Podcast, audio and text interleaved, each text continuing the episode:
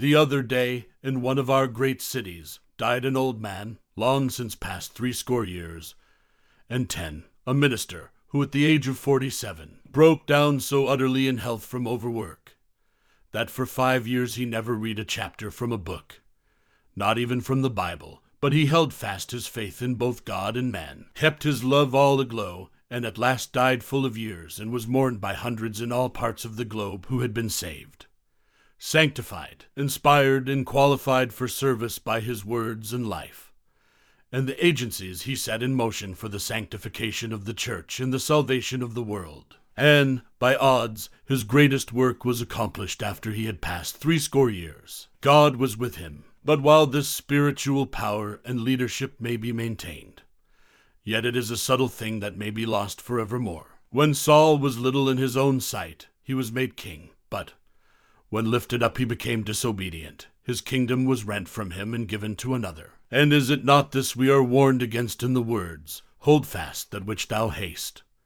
that no man take thy crown? The bishopric of Judas was given to another. The one talent was taken from the wicked and slothful servant, and given to him that had ten. I know a Christian worker surrounded by a number of other bright, earnest, teachable, spiritually ambitious young workers who looked to him for direction and guidance. He invited them to his home for an evening, and when they waited for soul food, coffee and cake were brought out, and when they expected prayer and counsel, the chessboard was produced. And the opportunity of the evening slipped away, and the strong bonds that united them in God were relaxed and weakened, if not in one or two cases broken, and while his official and titular leadership was recognized, his commanding spiritual leadership was gone. Alas, I fear forever, as electric wires, in order to carry the subtle current, must be insulated.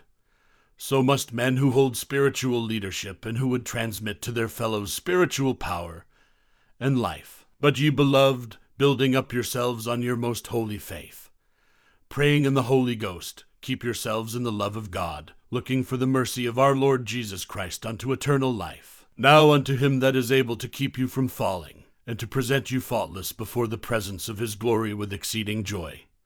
To the only wise God, our Saviour, be glory and majesty, dominion and power both now and ever. Amen.